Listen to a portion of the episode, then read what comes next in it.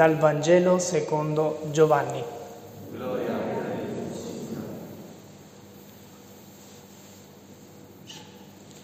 In quel tempo Giovanni stava con due dei suoi discepoli e fissando lo sguardo su Gesù che passava disse, Ecco l'agnello di Dio. E i suoi due discepoli, sentendolo parlare così, seguirono Gesù. Gesù allora si voltò e osservando che essi lo seguivano, disse loro, Che cosa cercate? Gli risposero, Rabbì, che tradotto significa maestro, dove dimori?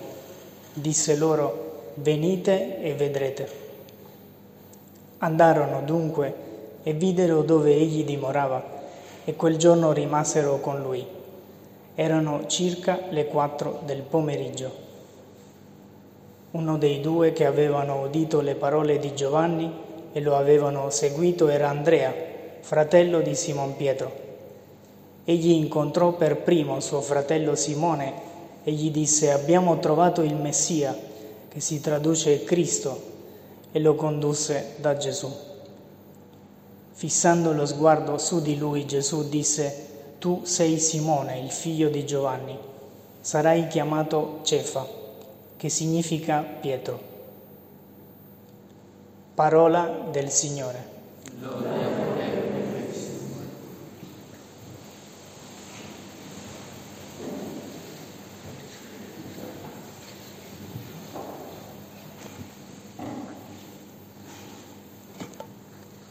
Giovanni, che è anche conosciuto come il discepolo amato di Gesù, quando ha parlato di lui nel Vangelo ha detto lui è la luce del mondo e ha detto anche lui è la luce della vita e ha detto anche e noi lo abbiamo visto e lo abbiamo toccato e questo vi annunciamo. E dopo inizia il Vangelo. Lui è la luce del mondo, la luce della vita. Oggi chiediamo al Signore questa grazia di non vivere nella confusione, ma riuscire a vivere nella luce in qualsiasi momento, in qualsiasi circostanza, perché abbiamo bisogno di luce e perché siamo nati per la luce. Lui è la luce del mondo e il racconto del Vangelo ci fa vedere come ha fatto Gesù per riscattare prima questi suoi discepoli da un mondo di confusione come il mondo e metterli nel mondo della luce perché possano anche loro testimoniare e portare luce agli altri. E così inizia il Vangelo, la storia il racconto di Gesù. L'invito oggi di questo Vangelo si può riassumere in due o tre parole.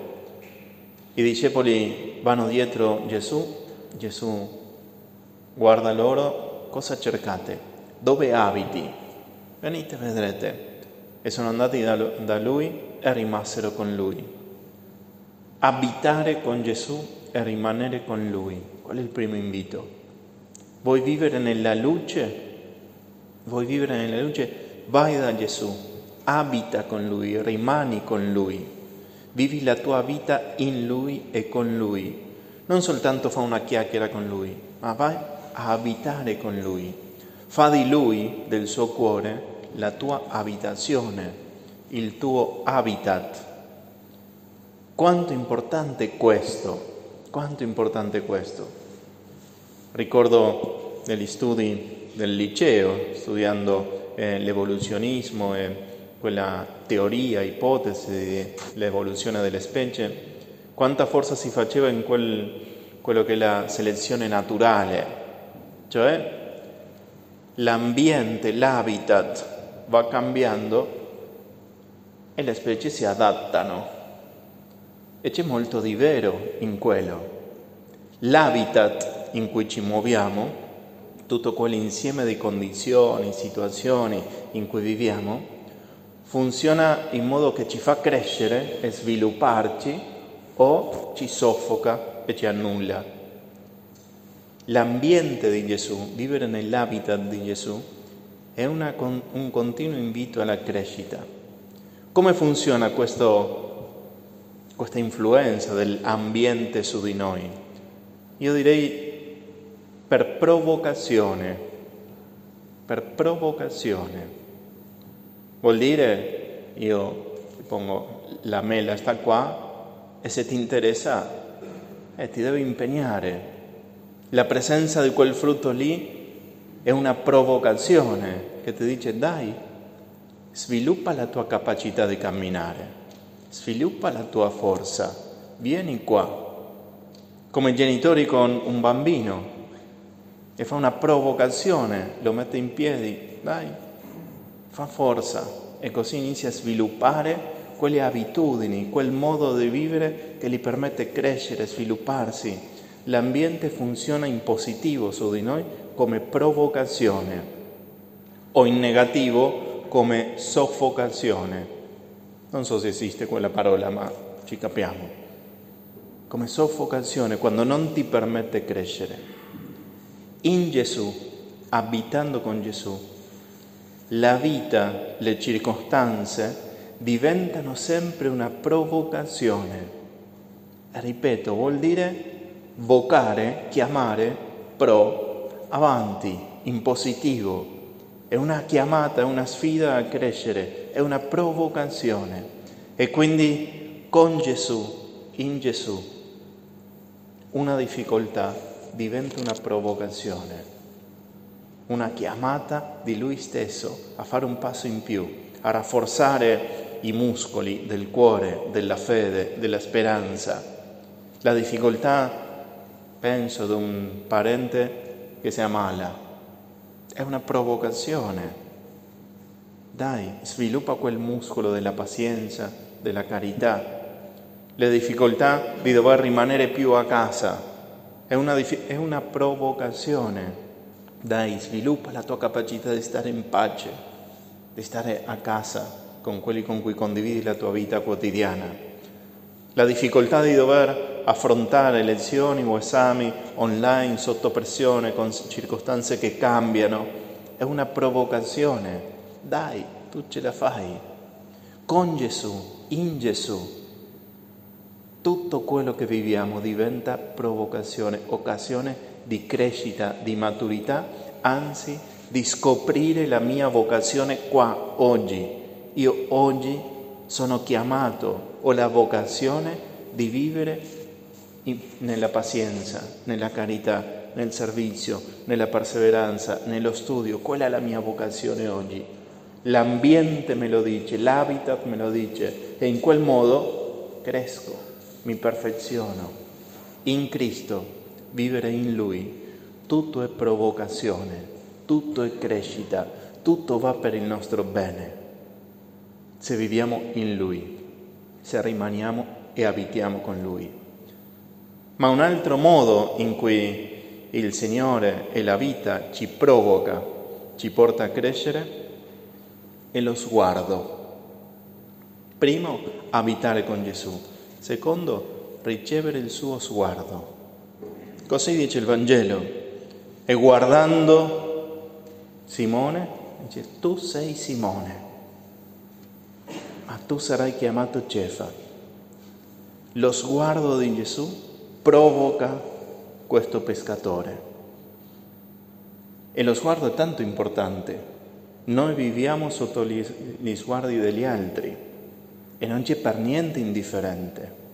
E c'è uno sguardo che ti provoca e ti fa crescere e ti stimola e c'è uno sguardo che ti soffoca e ti fa male, che ti giudica, che ti condanna, lo stesso sguardo dei tuoi genitori possono essere provocazione o soffocazione.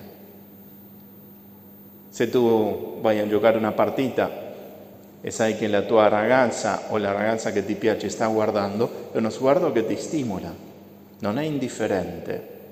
Se tu giochi calcio e sai che qualcuno che sta cercando dei bravi giocatori va a guardare la partita, è uno sguardo che ti stimola, che ti provoca in positivo. Lo sguardo di Gesù ti provoca. Vede la cosa più bella che c'è in te e la tira fuori.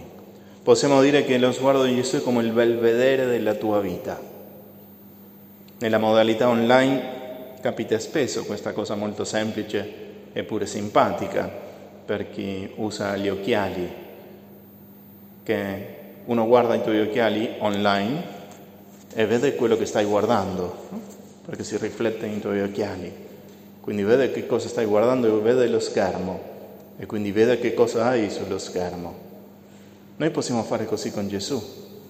Possiamo guardare Gesù e vedere che cosa vede Lui. Pietro era un pescatore, niente di più. Ma se Pietro guardava Gesù, gli occhi di Gesù, la pupilla di Gesù, gli diceva, tu sei Cefa, non sei un pescatore semplicemente, sarai chiamato Cefa su di te edificherò la Chiesa. Sarai uno degli uomini più importanti della storia. Ma io sto pescando semplicemente. Sì, ma io occhio clinico. Ecco lo sguardo di Gesù. Uno sguardo che ti libera dalla superficialità, che ti libera dalla banalità, che ti libera dalla noia del quotidiano. Che sto facendo? Oggi, lavorando ancora, facendo questo faccio il medico, l'insegnante, faccio la mamma, eh, faccio lo studente, ma che sto facendo? A che serve questo? Alza lo sguardo e guarda lo sguardo di Gesù su di te e lì troverai che cosa guarda Lui e lì troverai la tua vocazione. Oggi tu sei Simone, sarai chiamato Cefa, continua ancora a pescare un po', tra qualche giorno ti chiamo e la tua vita cambia lo sguardo di Gesù libera. Guarda, guardare. Qua vuol dire guardare. Ma se tu dici a un italiano guarda, l'italiano guarda. Se tu dici a uno spagnolo guarda quello, lo spagnolo lo prende e lo mette in un cassetto. Perché guardare vuol dire custodire, mettere a riguardo, prenderti cura, toglierlo dal pericolo. Quello vuol dire guardare in in spagnolo, mettere in un cassetto, custodirlo. Anche nel computer vuol dire quello. Guardare vuol dire che rimanga lì, non perderlo. E se io ti dico guarda quello e tu non riesci, dici ah, me la sono persa. Ah, vuol che lo sguardo ti custodisce perché la tua vita non si perda, non si disperda, non si perda il tuo impegno quotidiano, ma che tutto abbia senso, diventi importante. Perché? Perché sotto lo sguardo provocatorio di Gesù. E questo è così vero. Nella prima lettura Samuele si trova con Dio e a vivere sotto lo sguardo di Dio, in comunione con Dio. E finiva così la prima lettura. Samuele crebbe e il Signore fu con lui, né lasciò andare a vuoto una sola delle sue parole. Ah, guardate, una vita in Gesù, abitando con Gesù, sotto lo sguardo amichevole, amorevole di Gesù, è una vita in cui tu cresci. Il Signore è con te e nessuna delle tue parole nessun gesto, niente di quello che fai è a vuoto. Quindi una vita senza questo ambiente, habitat dell'amore di Dio manifestato in Gesù, una vita lontano dallo sguardo di Gesù e schiava dallo sguardo degli altri, diventa una vita vuota. Diventa una vita vuota che il vento la porta di qua e di là. Una vita in Gesù è una vita piena. Come fare, come vivere questo? E torniamo sempre allo stesso invito di Gesù. Celebriamo oggi la messa, prendiamo la comunione, entriamo in Lui, Lui entra in noi. Custodire questa comunione, vivere in comunione. Oggi prendi la comunione, ma se poi nella settimana torna, prendi la comunione. E se non puoi, torna a questo momento, vivi in Cristo, vivi unito a Lui, e la vita diventerà una continua provocazione, una settimana di crescita, vivere in Lui, prendi la comunione. E dopo, e dopo abituati a portare almeno una volta alla settimana, se non tutti i giorni, la tua vita sotto lo sguardo di Gesù. Il più bello sarebbe una volta al giorno. Signore, ti presento la mia vita. Ho fatto questo, questo, questo, questo. Fammi vedere tu cosa stai vedendo. Fammi guardare nei tuoi occhi cosa stai guardando. E Gesù ti dirà, tu sei questo e diventerai quest'altro. Questo che hai fatto ha valore eterno. Questa piccolezza, questo piccolo gesto ha un valore eterno. E ogni giorno quando tu fai quello, la tua vita diventa piena, trova senso. Ecco il senso della preghiera, specialmente dell'adorazione. Una volta a settimana qua facciamo l'esposizione del Santissimo. Un'ora, un'ora e mezza, silenzio. È l'occasione per portare la tua vita sotto lo sguardo di Gesù e vedere come la vede Lui. Se puoi partecipare, benissimo, altrimenti in qualsiasi chiesa, nella tua camera, nel tuo cuore, ma un momento di adorazione. E adorare, pensa quello, vuol dire guardare negli occhiali di Gesù anzi nella pupilla dei suoi occhi, cosa stai guardando? Come mi stai guardando? E la tua vita quotidiana in questo tempo, che per tanti può essere un tempo confusionario, diventerà un tempo di luce, di provocazione, di vita piena di senso.